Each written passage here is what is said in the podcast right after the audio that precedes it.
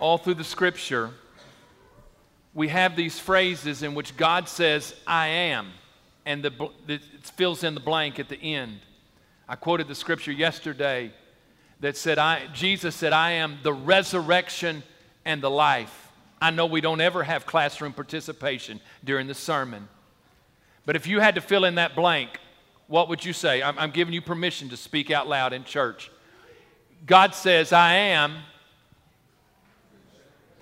God says, I am the good shepherd.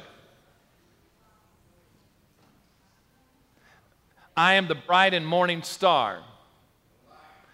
I am the, the light. I am the light of the world, Jesus said. I am the one and only God. I didn't mean to ask that as a question. I am the one and only God. What? He is the I am. That is his name, actually. Yes. He is always, I am always. Jesus said, I am the way, the truth, and the life. I am the Alpha and the Omega, the beginning and the end. I am Savior. Oh, I'm going to come back to that one today. I am healer. Y'all to have to talk louder. I'm, I'm getting old. I'm getting old. I am the true vine. Yes. I am redeemer. I am everlasting. I said that yesterday too at a funeral. What? I am Messiah, the anointed one. Yes. I am shepherd. I am a consuming fire. I am King of kings. I am Lord of lords. Oh, we're going to get on a roll here in a minute. I am the Prince of Peace. I am everlasting. I am a rock. I am your refuge. One of the things that God is, is He is Savior. And I want you to know this morning that when He saves us, His salvation is complete. And what I mean by that is He comes to deal with the sin in our lives completely. I want you to understand this morning that of all we've talked about of, from Paul's letter to the Romans, as he wrote to them what it means to be saved. What is salvation? And if you're just now getting here, uh, Paul writes Romans. He's never been to Rome, but there's a church there. Paul doesn't know that he's ever going to get there because of the circumstances in his life of being imprisoned. But he wanted to delineate what the gospel was. He wanted to make sure that they knew what the basics were and that was about salvation. I thought, what an incredible statement that we have to walk through, particularly in these days, the first eight chapters of Romans, to say, what does the great apostle Paul say of what it means to be saved? That we might, that we might experience it, that we might know it, and that we might tell it. And we've come to a point that I want you to understand that when God comes to save us, so great a salvation, that salvation not only deals uh, with the guilt of our sin, and not only deals with us getting to heaven. Uh, Jackie, next Sunday, I don't mean to call you out in church, Jackie. Next Sunday, we're going to talk about heaven, all right? And we're going to talk about being glorified because part of salvation is that when we die here, there is some place that is beyond our wildest imagination. And the scripture invariably uses the term glory, that we will be glorified. So I, I want you to know next Sunday, if you hang with us, we're going to end up in heaven, all right? Um, I know we've been through some other things, uh, but um, we've been dealing with our sin. But th- there's something between our conversion, in which God takes care of the penalty of our sin, and the time in which we pass from this world and we end up in glory, there's something in between there that God doesn't just leave us. There is a work that God wants to do between conversion and heaven, or what I would describe today as between justification and glorification. And it is the term, and actually, Paul doesn't use this in Romans, but it is the word sanctification. Charles Haddon Spurgeon, in his book, and this little book spurred this whole uh, series of sermons. Charles Haddon Spurgeon's book, he's dead. But speaking of glory, he's there, all right? But I mean, he lived about 150 years ago, but still considered the prince of all Baptist preachers. Charles Haddon Spurgeon writes the little book, Jesus Came to Save Sinners. Subtitle An Earnest Conversation with Those Who Long for Salvation and Eternal Life. If you ever get the book on page 33, he says this He says, The Lord Jesus came to take away sin in three ways to remove the penalty of sin, the power of sin, and the presence of sin.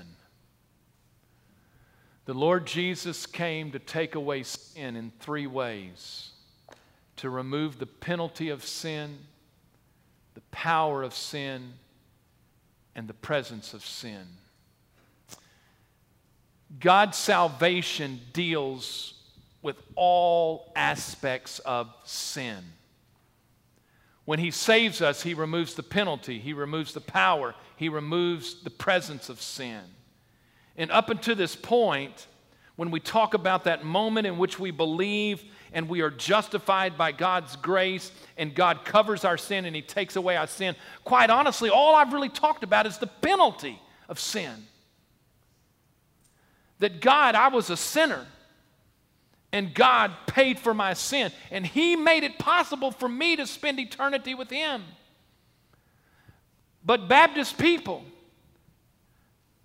I don't want to talk this morning about justification or glorification.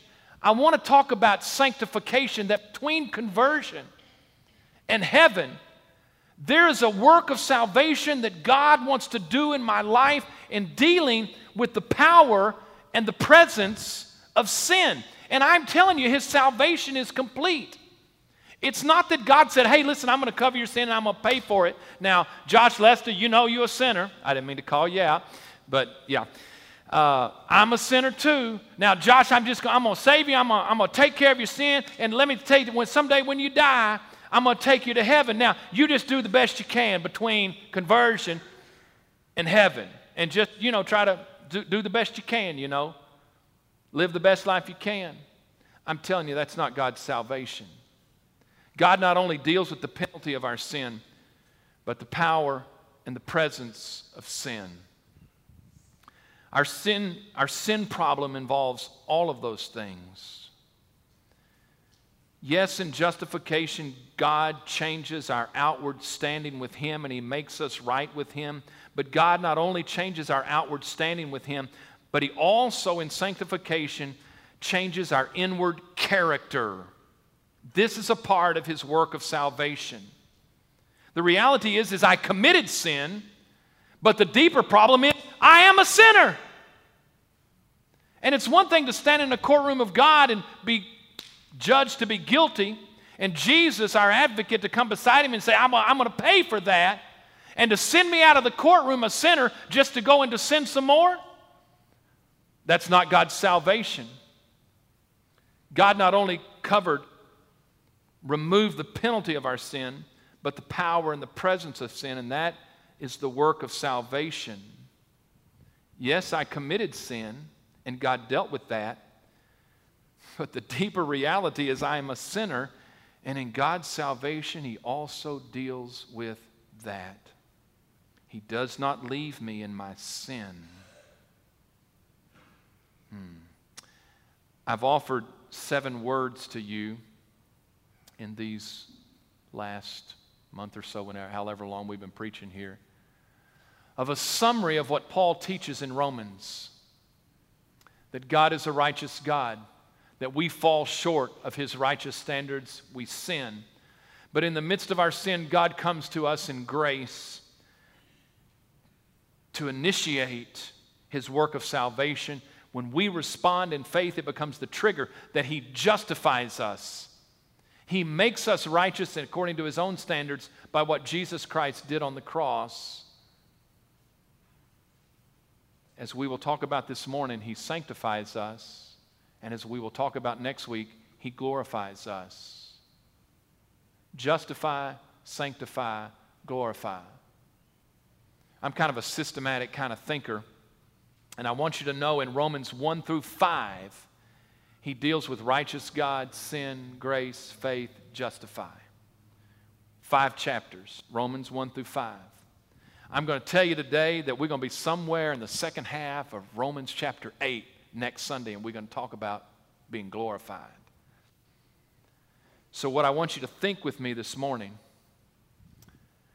is that Romans 6, 7, and the first half of 8, Paul addresses, without using the word sanctify. Between conversion and heaven, God is doing a work in our lives to deal with the sin problem because the reality is, even once we get saved, we've got a sin problem. Because it's not just that I committed sins, it is that I am a sinner. And there is a process that God wants to lead us through that culminates in glory, but starts the day it's saved. And so I want to read, I don't have particularly long this morning.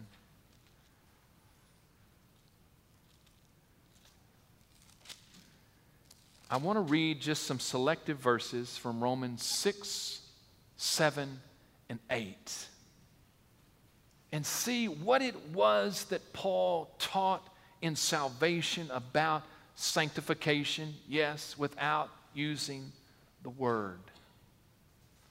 Romans 6, and I want to read the first six verses. Interestingly enough, it deals with baptism.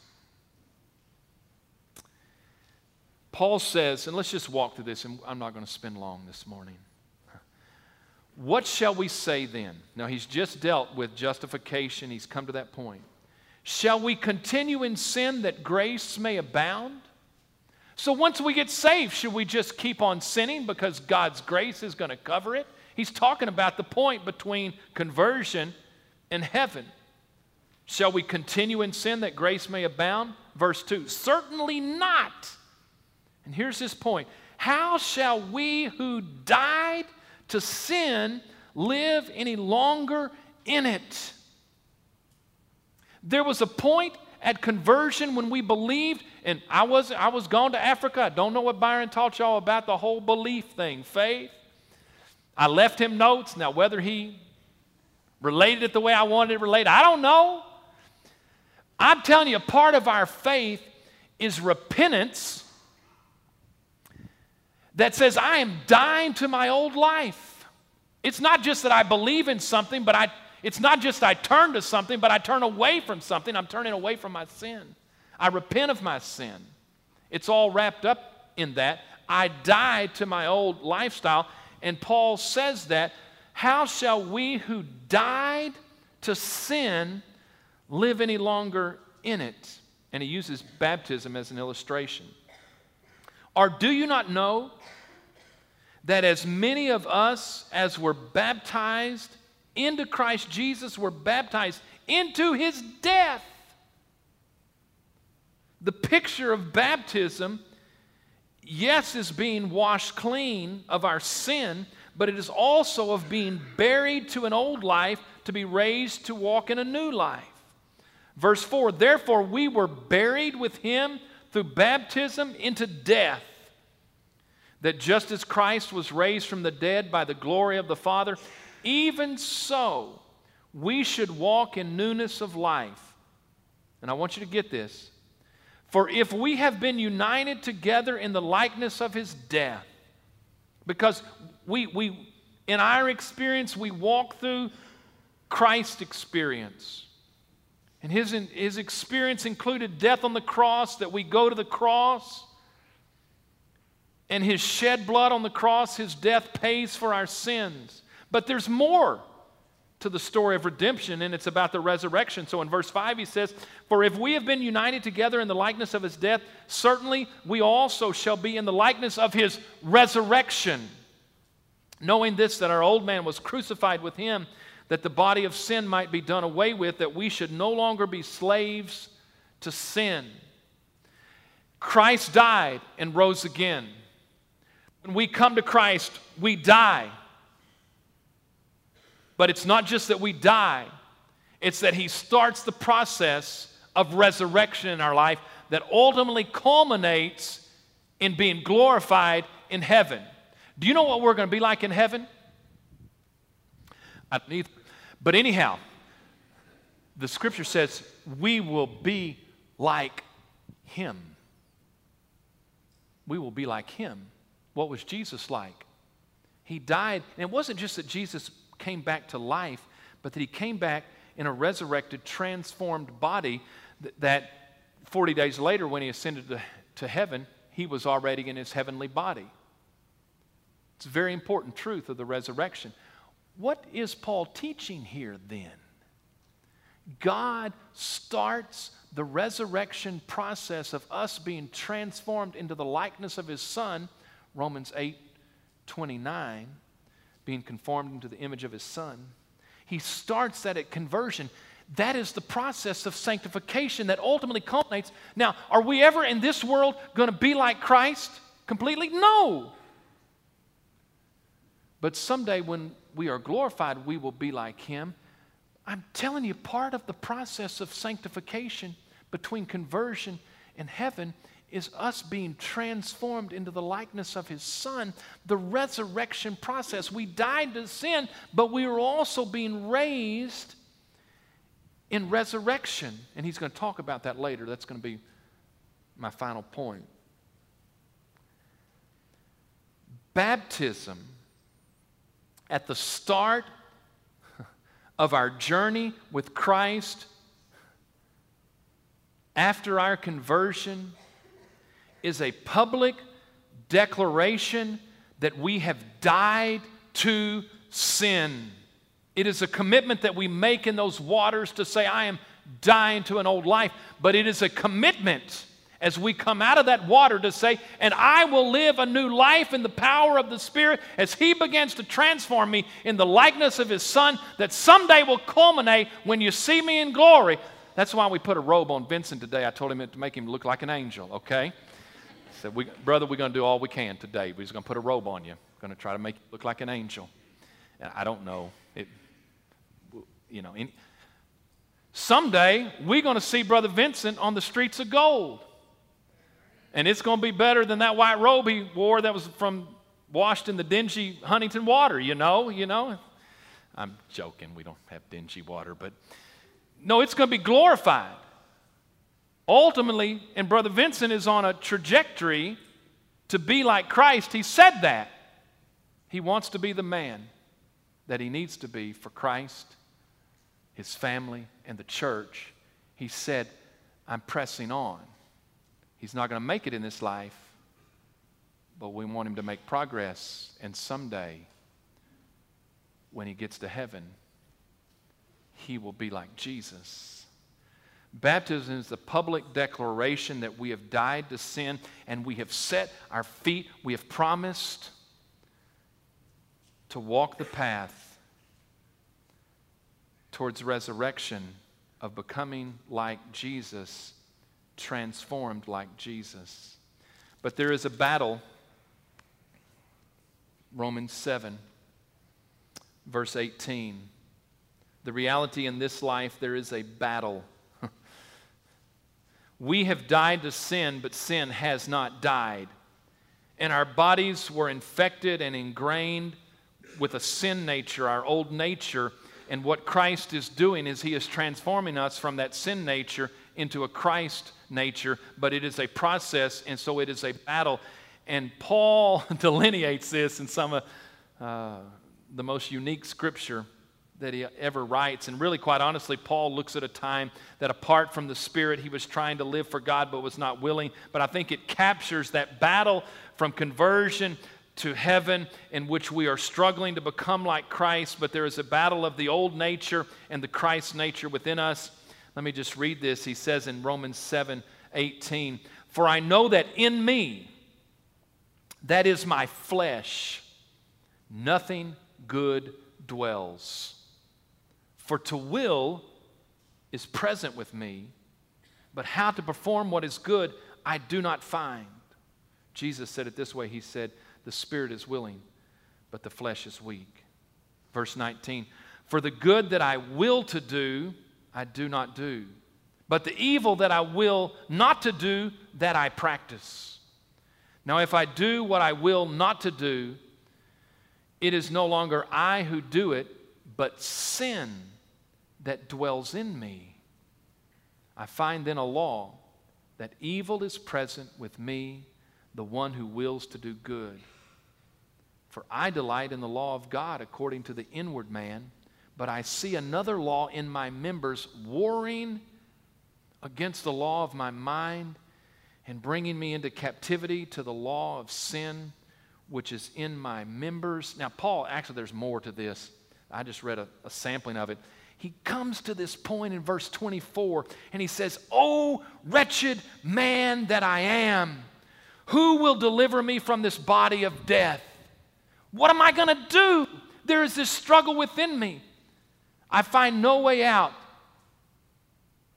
His answer is in verse 25 I thank God through Jesus Christ our Lord. The answer is that God has an answer through Jesus Christ our Lord. Who will deliver me? Only Jesus could deliver me. How will Jesus deliver me? He answers that question in chapter 8. And he begins to talk about those who walk according to the Spirit. And here's the answer. Verse 5, Romans 8. For those who live according to the flesh set their minds on the things of the flesh. But those who live according to the Spirit, the things of the Spirit. For to be carnally or fleshly minded is death, but to be spiritually minded is life and peace. Because the carnal, the fleshly mind, is enmity against God, for it is not subject to the law of God, nor indeed can be. So then, those who are in the flesh cannot please God. Here it is in verse 9. But you are not in the flesh, but in the spirit. And what he means is you once lived in the flesh, and all you could expect to do, chapter 7, was to sin, because sin had infected every part of your being. What would you expect? But in the midst of that came the Spirit. And now you walk in the Spirit. So, verse 9, but you are not in the flesh, but in the Spirit. If indeed the Spirit of God dwells in you, now, if anyone does not have the Spirit of Christ, he is not his.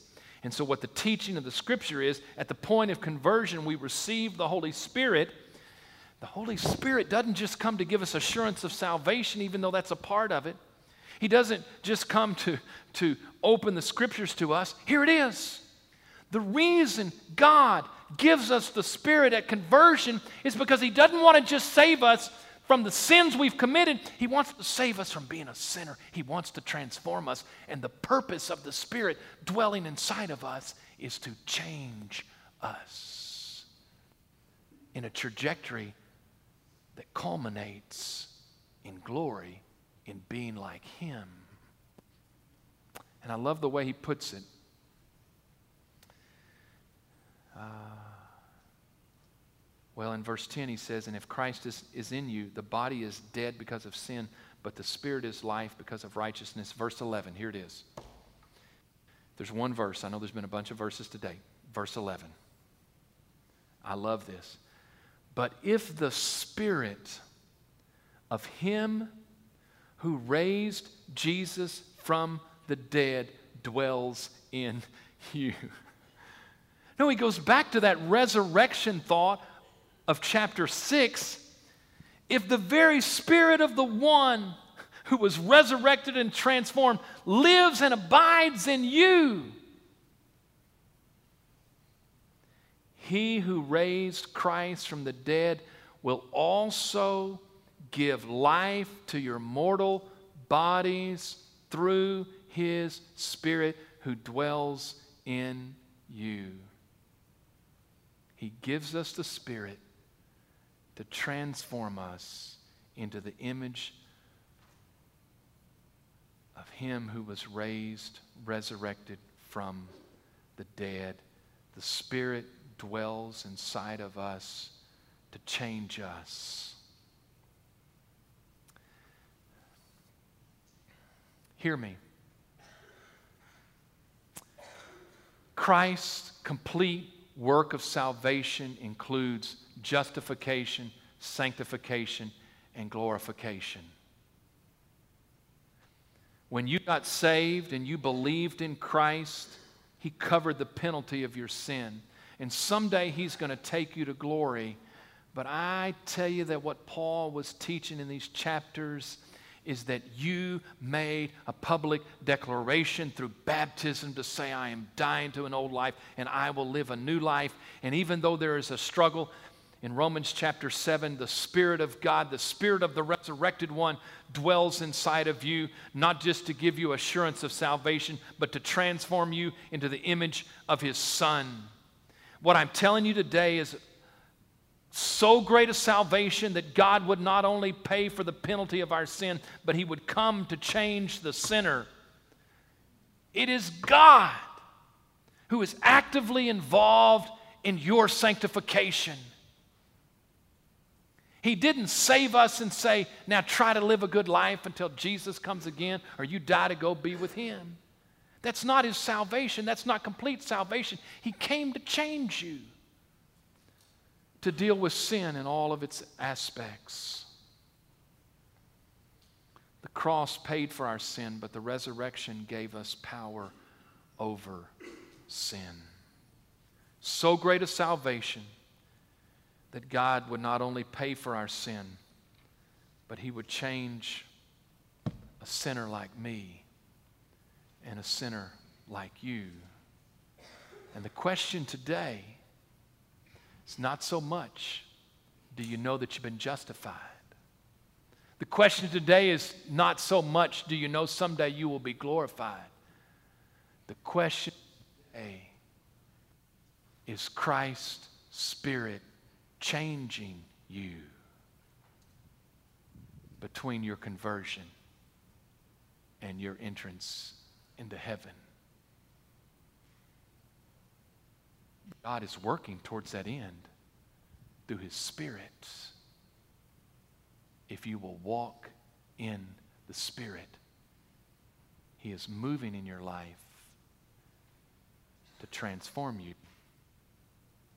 Romans 8 29 into the image of His Son. Amen. Amen. Would you stand with me this morning?